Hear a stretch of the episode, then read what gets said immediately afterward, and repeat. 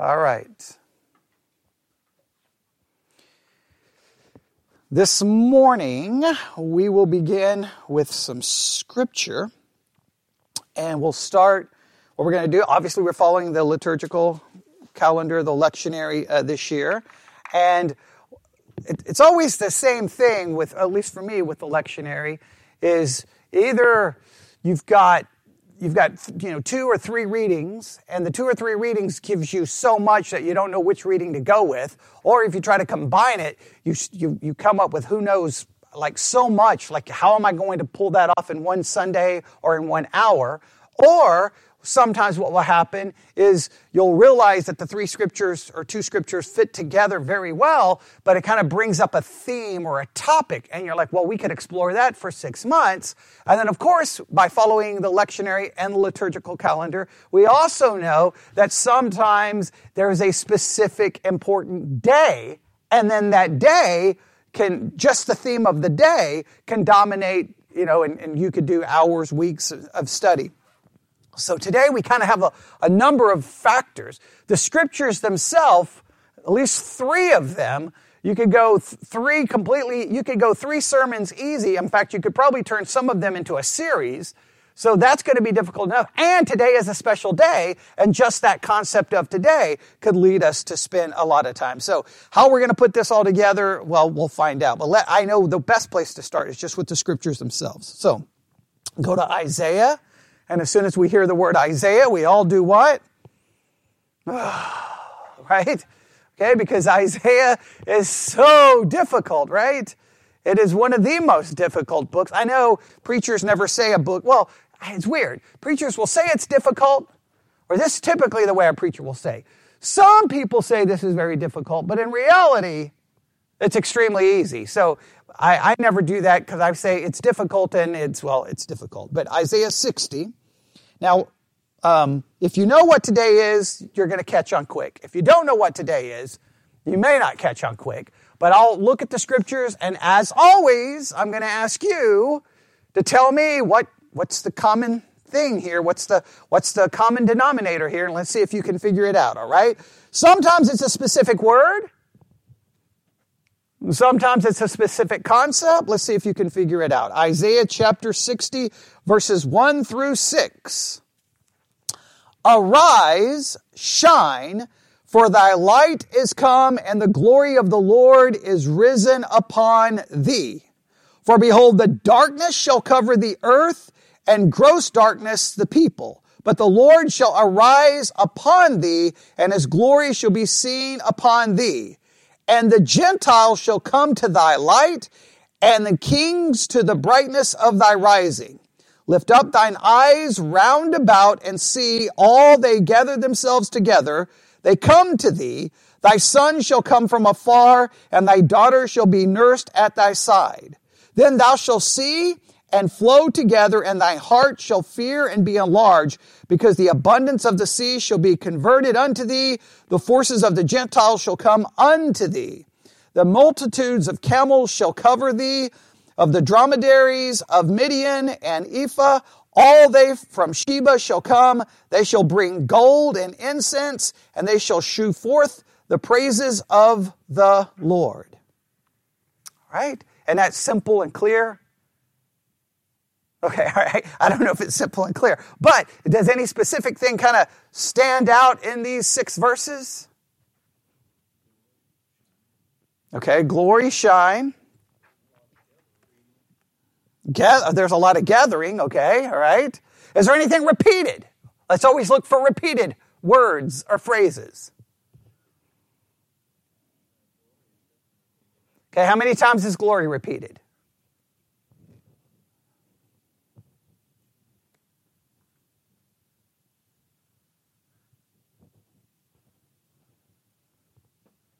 Do we have two?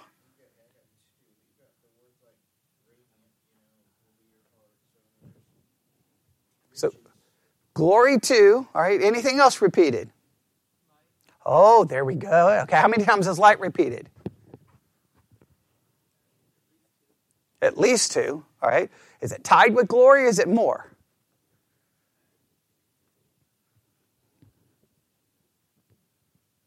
All right. Two, all right. So glory and light are tied. Are there any other words that would go with light or go with glory?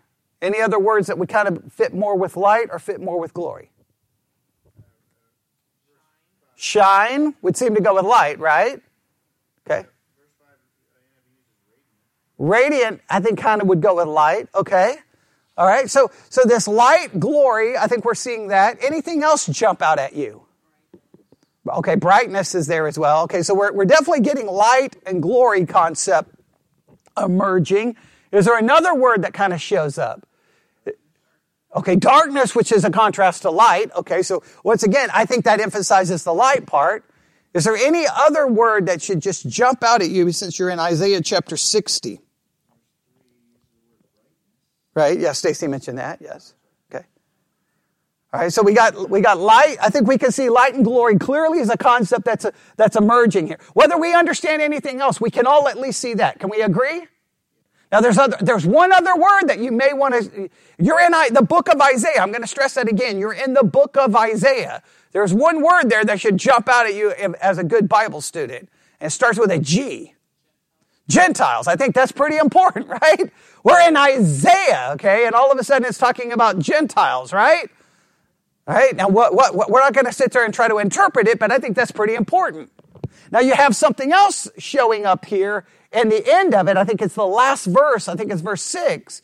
There's some words used that you may, that may go, hmm, that sounds familiar, especially this time of year. Golden incense, right? Okay, and kings. Okay, right, that sounds familiar, does it not? Okay, so I think okay, you, we've got some pretty common ideas. Now go to Ephesians. Go to Ephesians. All right, we did pretty good there. We go to Ephesians. Now, this one I'm not going to try to offer so much help. Ephesians chapter 3. Ephesians chapter 3. All right. Now, the, the lectionary skips verse 1. Sometimes it drives, that, you remember, I've always say that. The lectionary sometimes drives me crazy, right? Because I'm like, why are you skipping a verse, right? But I, so I want to stick with it, but I'm not. I'm going to go to verse 1 because I want to start in verse 2, but there's just no way I can start in verse 2. I start in verse 1. For this cause, I, Paul, the prisoner of Jesus Christ for you, I, I think that that's important considering Gentiles was used in the Isaiah 60 passage. But the lectionary itself doesn't want us to read verse 1. It wants us to start in verse 2, where we read these words. If ye have heard of the dispensation of grace, uh, of the grace of God, which is given me to you word. Now, the you word would be kind of interesting and figure out who the you word is, right? Okay, well, that would take us back to one which is the Gentiles. So now we have Gentiles clearly in play here, right? And then we call, and then we have the, the famous word dispensation, do we not? Which, you know, can spark. Okay, and just simply mean, what does the word dispense? I say, I, I always have, see my problem with the lectionary? I, it, administration, but the word dispensation itself simply means what? Does anybody remember? Someone look up the Greek word real quick. Look, look up the Greek word really fast. Say, but here's my problem with the lectionary. Just reading it, I can, I can turn it into an, an hour. So maybe this is an hour, that's all we're going to accomplish. We need to accomplish a lot more in this hour than this, but that's okay. What is the Greek word for dispensation? We studied this when we studied the dispensations. Okay, well, I don't know. We're going to verify. We're going to see. Two.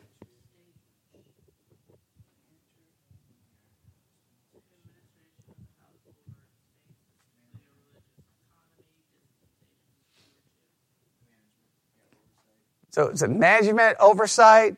Doesn't really use the word time there. Typically, we kind of refer to it as a period of time, but it's an administration of something. Now, specifically, what's being administrated or, or kind of being overseen here in this verse?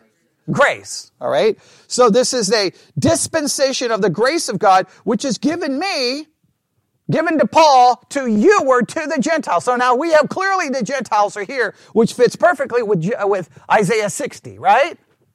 Okay, all right, so far so good.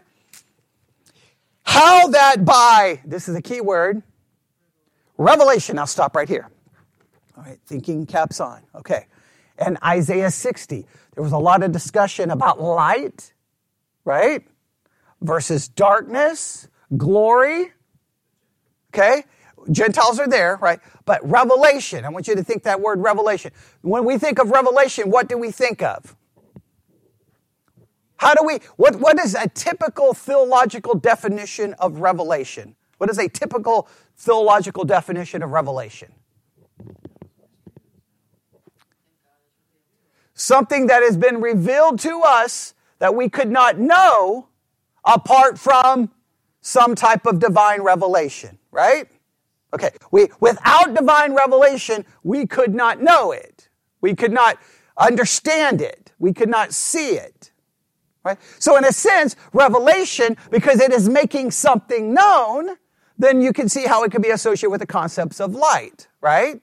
Okay, versus darkness. So far, so good. All right, now let's read this again. How that by revelation he made. Now there's something being made known, right? Unto me, here's a key word, the mystery as I, uh, uh, unto me the mystery as I wrote afore in few words, whereby when ye read, you may understand my knowledge in the mystery of Christ. Something is being repeated here, right? Verse 5, which in other ages was not made known unto the sons of men as it is now revealed unto his holy apostles and prophets by the Spirit, that the Gentiles should be fellow heirs and of the same body and partakers of the promise in Christ by the gospel. Now, Gentiles is repeated there two times, correct? Right? It's obviously there in Isaiah. And here there is a mystery. Now, what is that mystery? It, you may think it's simple to figure out. Just let you know in church history, there is no agreement on what the mystery is. I think the text seems to demand what the mystery is, but I won't go there, right? So, but clearly we have these concepts in, in, in Ephesians, something is being made known. Something is being revealed, right? A revelation. In Isaiah 60, we have light, and I think in a sense, something is being revealed, something is being understood. So we have some concepts coming together, right? Now, the gospel reading today is Matthew chapter 2. Matthew chapter 2. Matthew 2.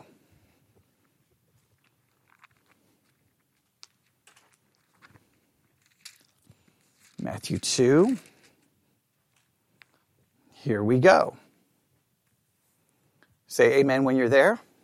All right, we're going to go all the way down to verse 12. We're going to go all the way to verse 12, all right? For some reason in my notes, I typed in Matthew 2, 1 through 1, okay?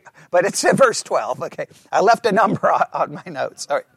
Okay, here we go. I know it's numbers. I don't even type them right. All right, Matthew chapter 2, verse 1. Now, when Jesus was born in Bethlehem of Judea in the days of Herod the king, behold, there came wise men from the east to Jerusalem, saying, Where is he that is born king of the Jews? For we have seen his star in the east, and we are come to worship him. Now, immediately when I see star, I start thinking of light, right?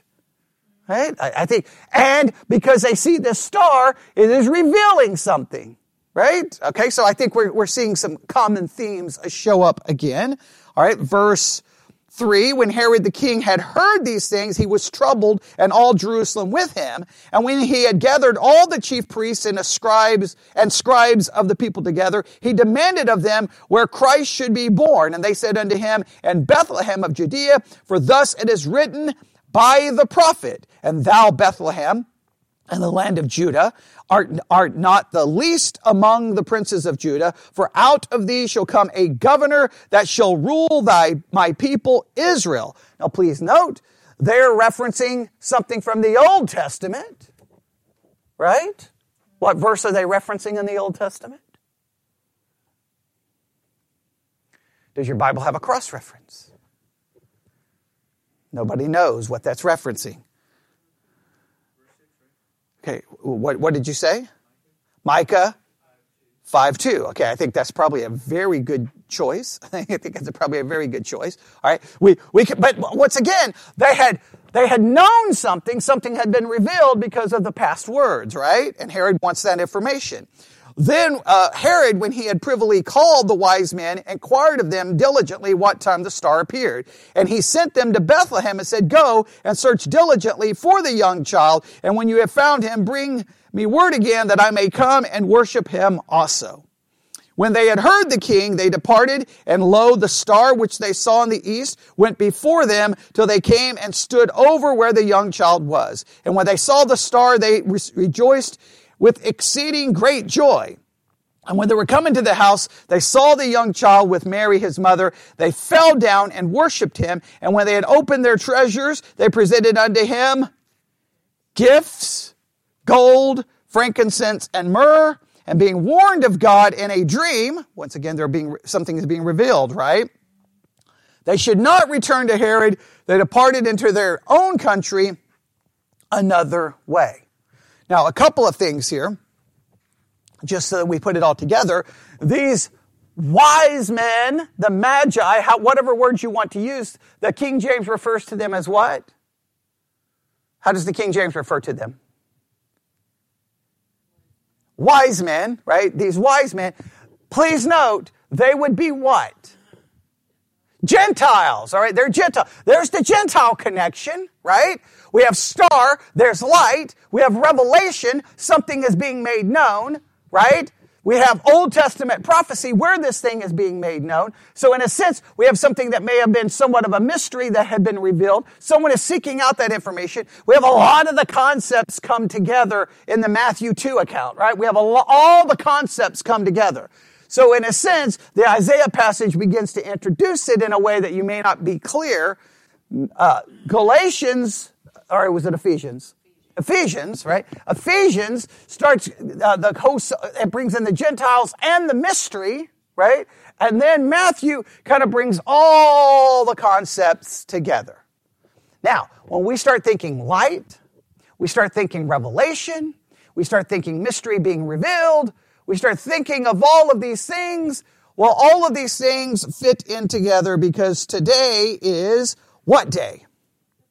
Today is the day of Epiphany. Now, typically it's celebrated on January the 6th, but it's January the 7th, Epiphany Sunday, depending on which liturgical background you come from. A lot of times you'll see, see it on the 6th, but since this is the Sunday, it's, it's, that's where, at least within Catholicism, it is being celebrated today.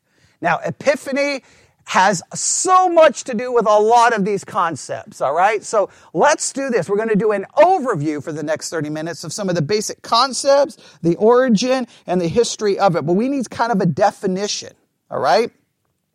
So when we think of epiphany, the word itself, what are we thinking? What, what are some of the definitions for the word epiphany? An aha moment, okay? That is actually a kind of a, that's a, a, a, kind of a paraphrase of a definition, but that's definitely a part of it. If we start with more of a theological understanding of epiphany, it's an appearance or manifestation of a divine being.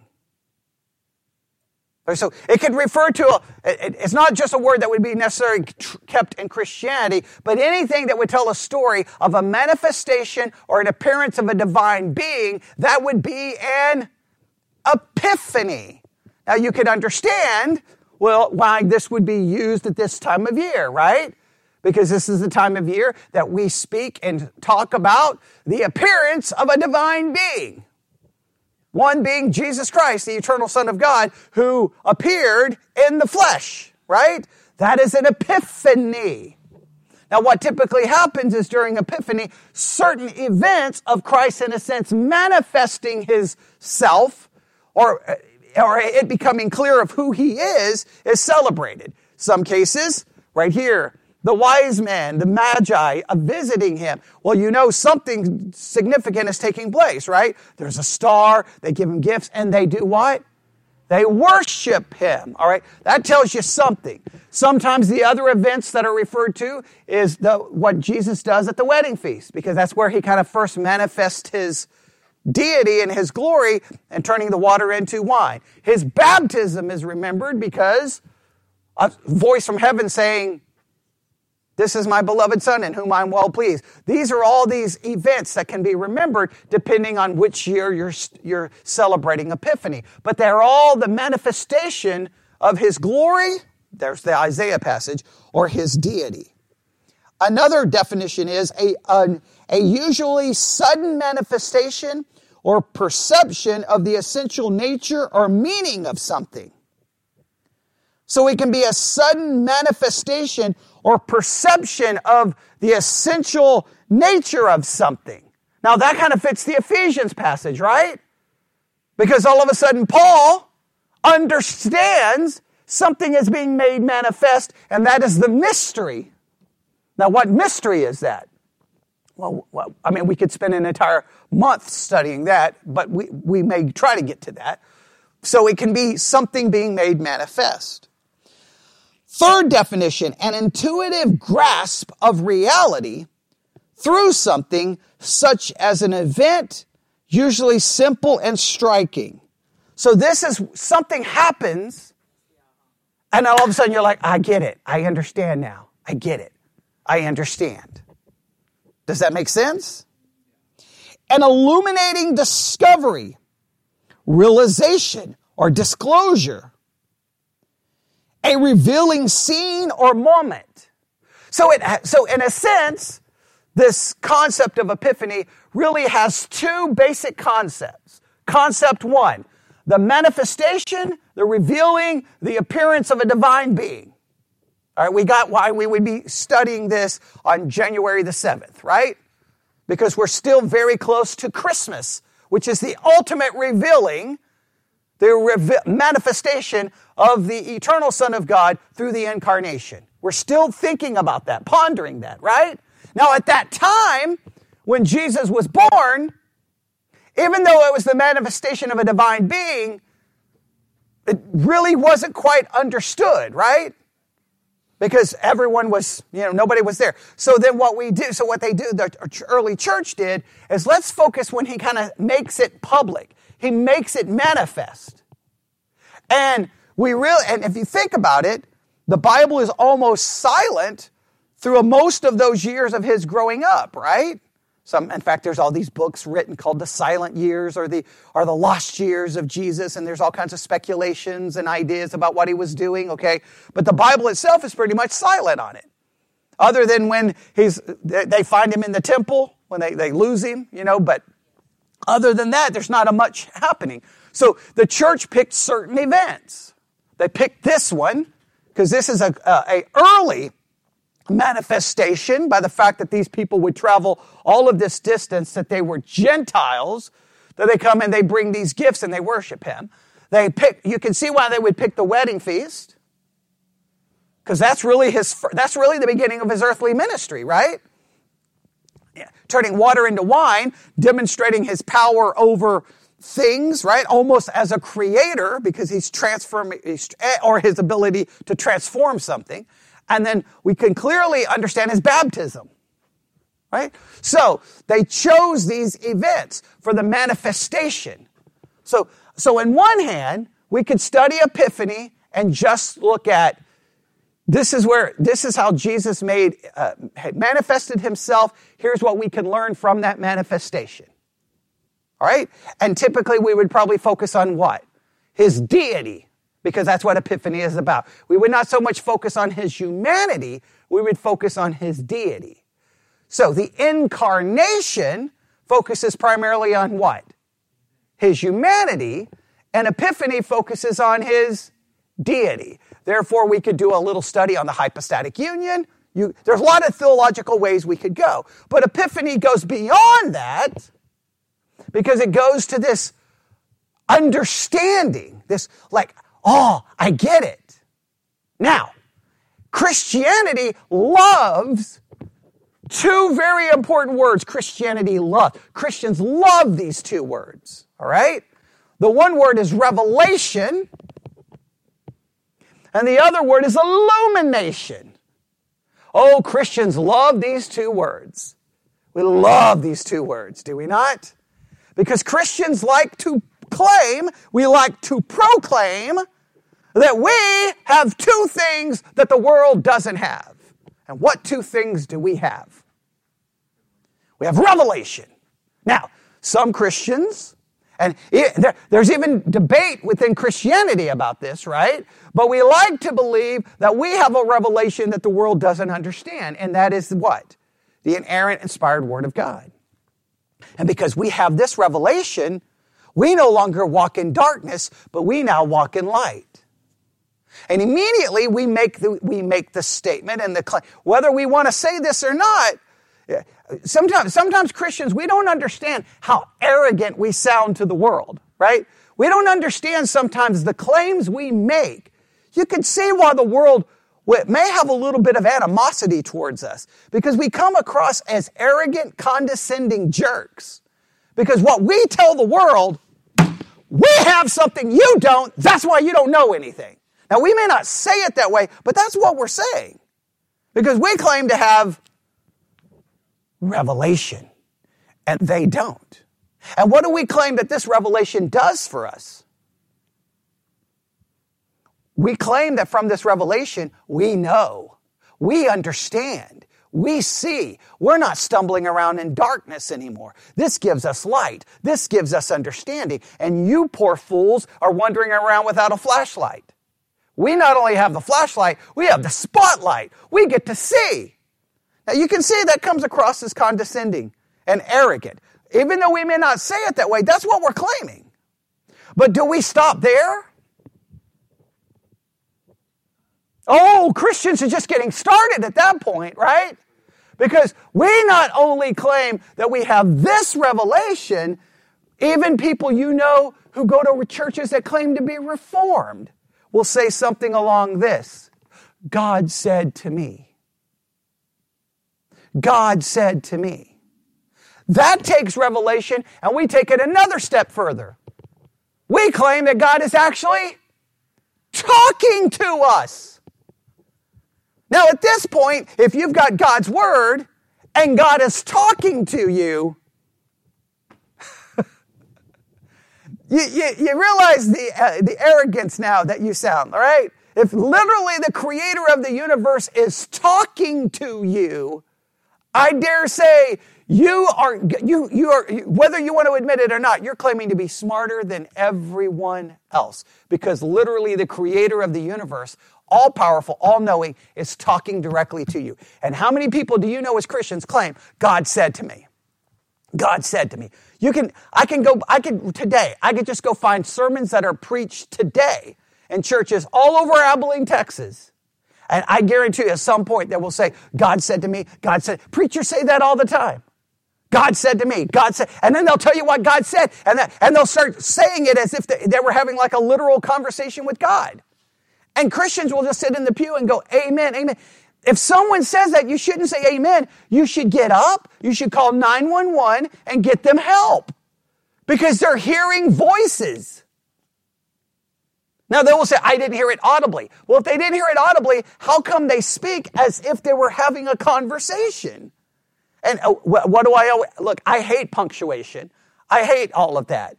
But in this particular case, I use it to my advantage. If you're writing that on paper, what does that look like? The minute you say, God said, you're going to put it in quotations. And the minute you put it in quotations, what are you now claiming to be speaking?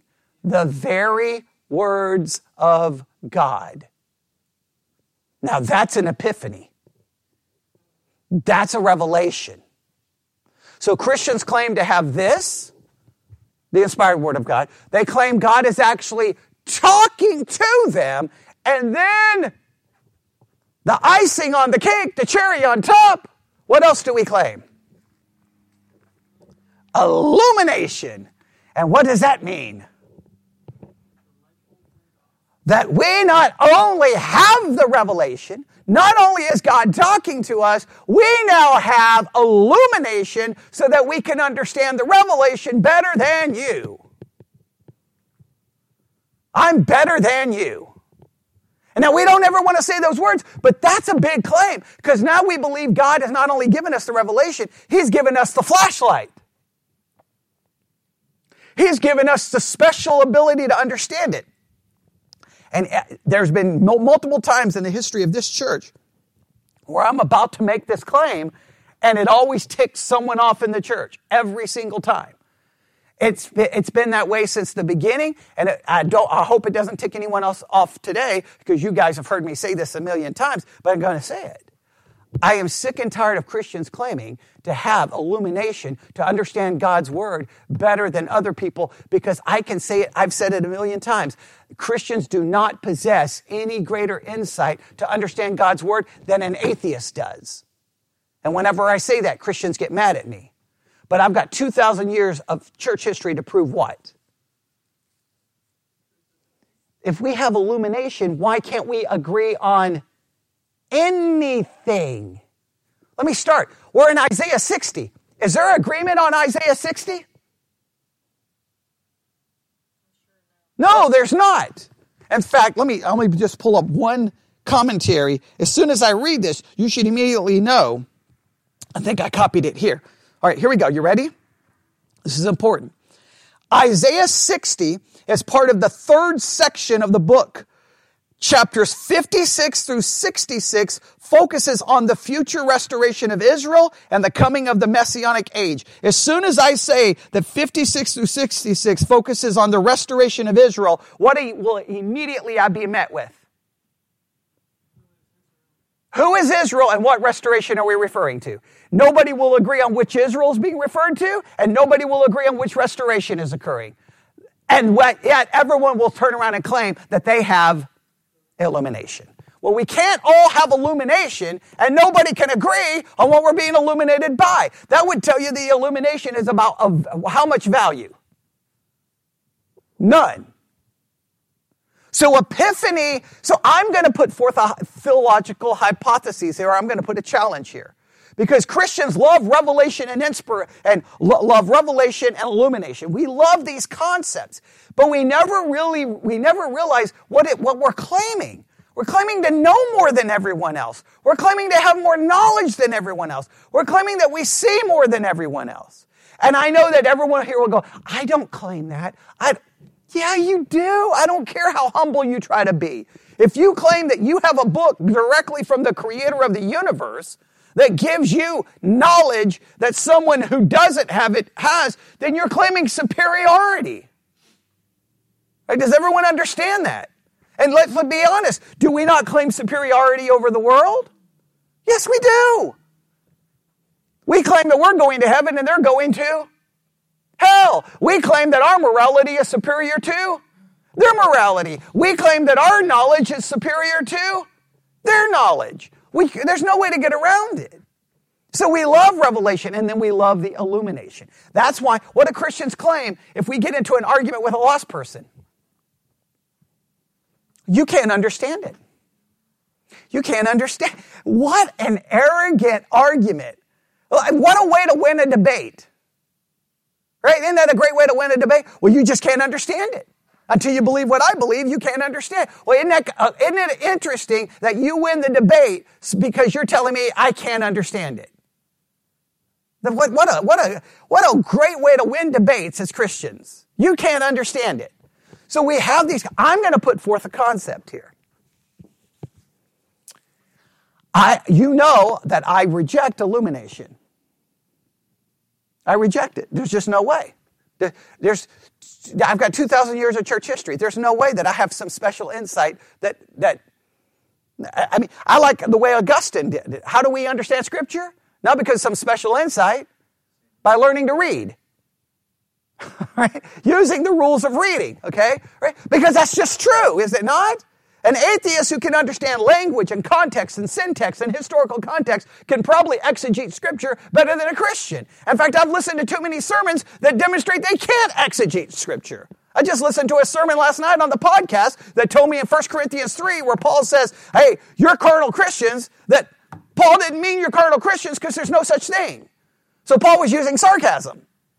But they couldn't explain to me how it was using sarcasm.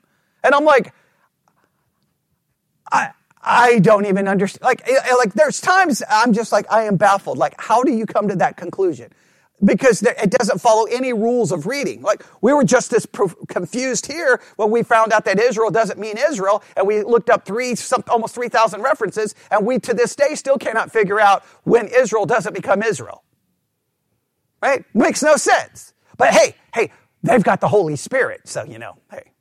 I didn't even add that to the whole uh, mix of things. All right. So I'm, I, I don't have a problem with the illumination thing. I, I, don't, I don't get it. I don't understand it.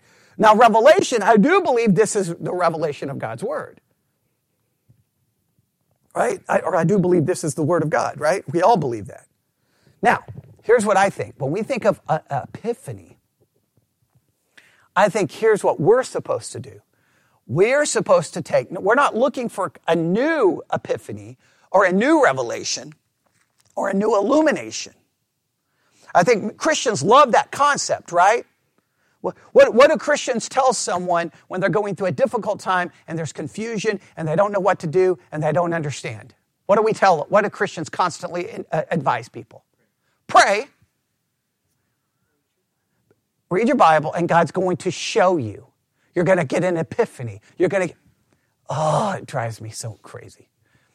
I think what we're supposed to do in Epiphany is that we are to take the revelation, the manifestation, the epiphany that did occur, and then we see what we can learn from that. We're not looking for a new one.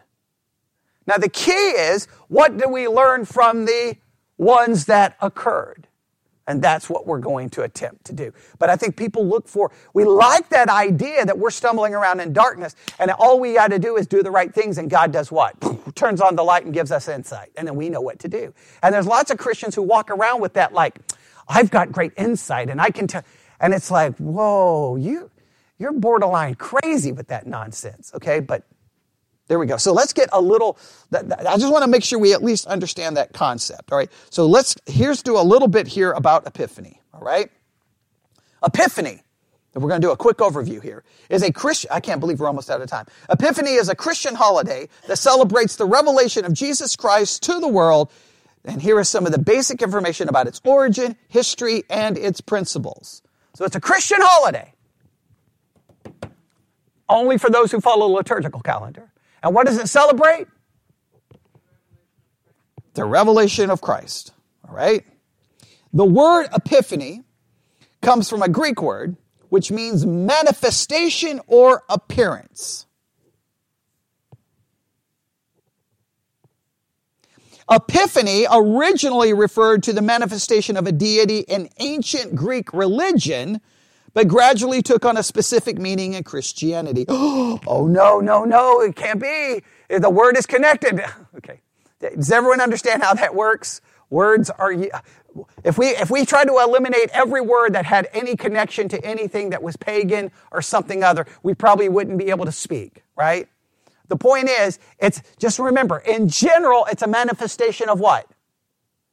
Any deity. Everybody understand that.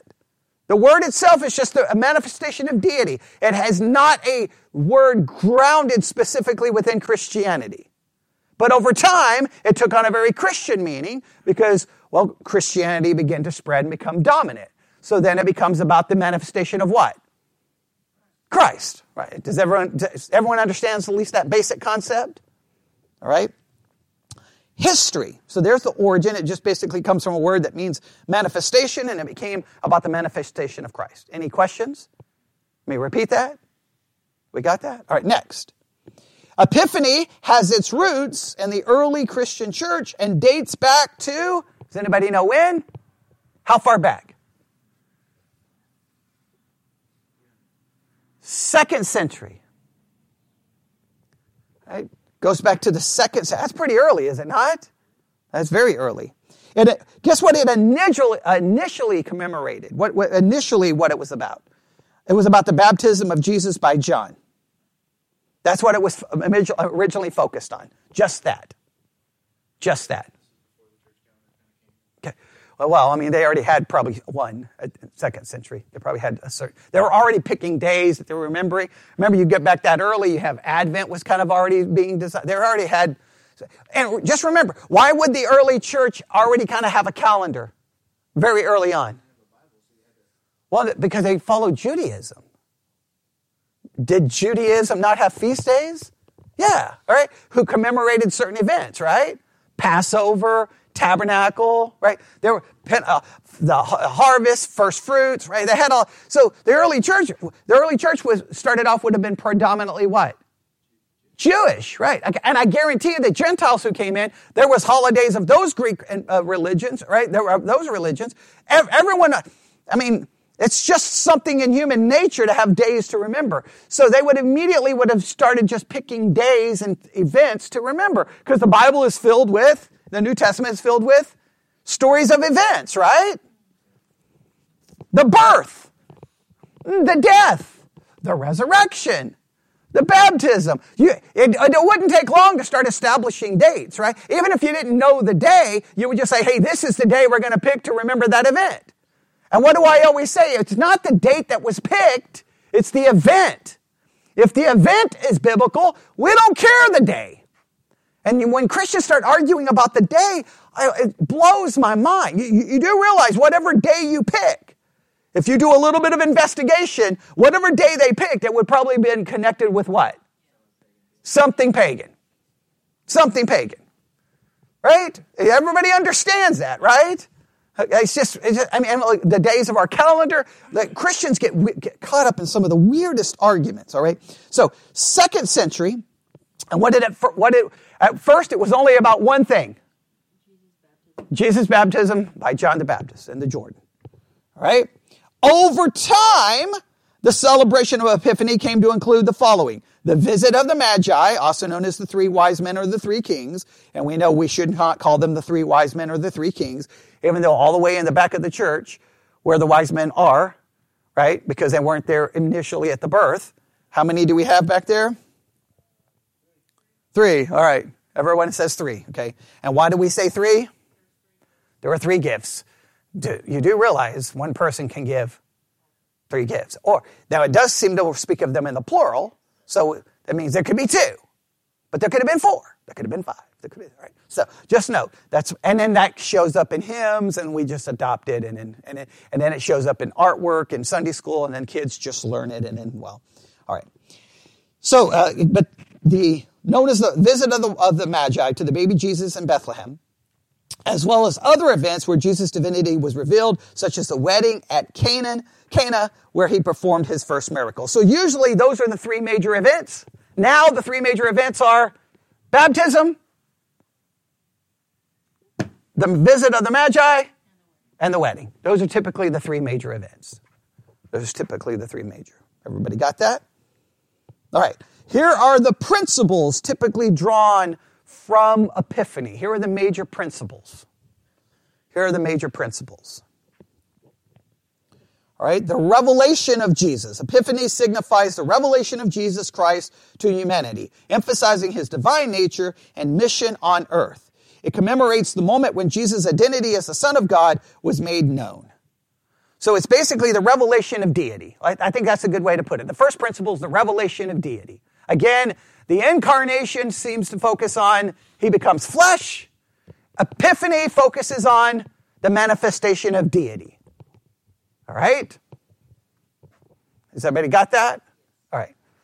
Now, you can take those three events that I gave you baptism, the visit of the wise men, and the uh, wedding, and you could figure out in what ways is deity being made manifest there. That could be an assignment or you know a theological assignment, but we won't do that now. But you could do that every epiphany. All right. Next, salvation. Epiphany highlights the universal nature of Jesus' salvation. The visit of the Magi, who were not Jewish but Gentiles, symbolizes that Jesus came to be a savior of all people, regardless of their background or nationality. So this is about salvation. I will call this so the first one is revelation of deity. I'm going to say this is a revelation of the universality of, of his salvation. And when I say universality, I'm not talking universalism where everyone is saved, but this salvation was meant for more than just the Jews, also for the Gentiles. And according to the book of Romans, why did it come to the Gentiles? Because of Israel's hardness, their disobedience, they're pushed aside for the Gentiles.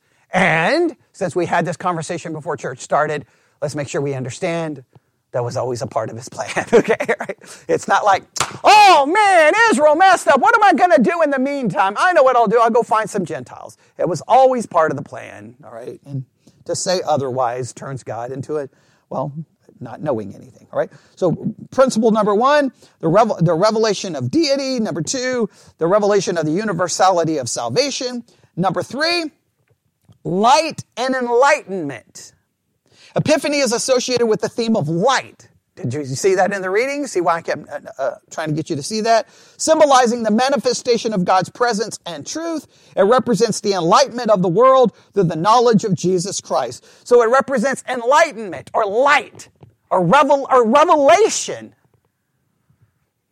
Now, specifically, now I know this is not typically the part of, I know this is not typically a part of Epiphany, but Ephesians, we could say that it demonstrates that this is a time of revelation of a mystery. Now, what that mystery is in Ephesians, we could debate, but it's a, it's a time of revelation, enlightenment. Now, this is where I don't know about this one, but here we go. All right. Renewal and transformation. Epiphany serves as a reminder of the transformative power of encountering, encountering Jesus Christ. It calls for believers to reflect on their own spiritual journey, renew their commitment to Christ, and strive for personal transformation. I don't know about that one. Transformation. I don't know about that one. But you can put that down.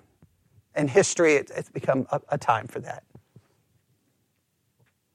Going to run out of time here. Some of the traditions in church history about Epiphany, all right, uh, bless water to symbolize what? Baptism of Jesus. In many cultures, it's marked, it's marked by festival processions gift giving, right? Because in a gift giving, what, what is being symbolized? If Sarah showed up to church this morning with a gift and it was wrapped, I wouldn't know what it is, right? Until I open it and then, aha, that, that symbolizes kind of a revelation and an epiphany, right? And it's kind of like Jesus on Christmas, right?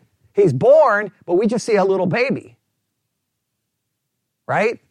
And then all of a sudden, the gift is open and we see there's more than a baby there. There is God incarnate, right? So, and the wise men showing and worshiping him and giving the gifts is kind of the revelation of it. You see how it kind of works? One, all we see is we see the baby, we see a human, and then all of a sudden we see its deity. So that's why the gift giving sometimes. They also make something called king's cakes. King's cakes, it's a special cake. I don't know anything about the cake. Do I? It's called King's Cakes. Mardi Gras is not till like March, right? That's around. That's right before Lent. That's right before Lent. No, no, it's for Epiphany. Um, there's another. I don't know. Um, it's also known as Rosca de Reyes. I guess I don't know uh, what that is. I don't know anything about King's Cakes, but it's a, if you know anything about King's Cakes and if they taste good, then someone can make me one for Epiphany, okay? But, um, yeah, King's Cakes. I don't know what the, thing. I don't know anything about the cakes. I don't know anything. I didn't even know it was a tradition. Okay? I don't know what it is, but if it's good, make one, okay? That's all I'm saying. Right? Are you looking one up? Okay, Sarah's gonna look one up. She's gonna tell us what King's Cakes are, okay? Because I don't know anything about them. We'll, we'll give, well, wait, wait, if we have to start the next hour late, that's okay. We need to know what king's cakes are. We, this is the most important part of Epiphany. Okay? All right.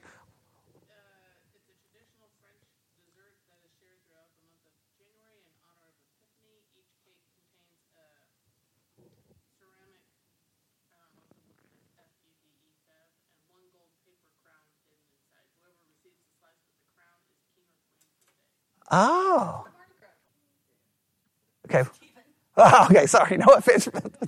but I don't know what's going on either. All right, but there's king's cakes, right? They hide things inside of it, and then you become the king of the day. I think that's kind of somewhat blasphemous to do it that way, right? Because it's not about you. Okay, but all right. We, we'll, we'll find a way to make anything about ourselves, all right?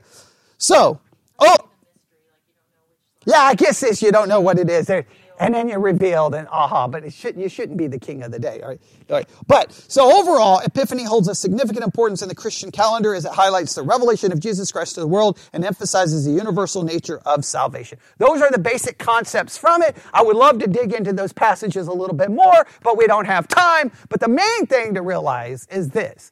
As Christians, we have the epiphany or the revelation of Christ in these situations.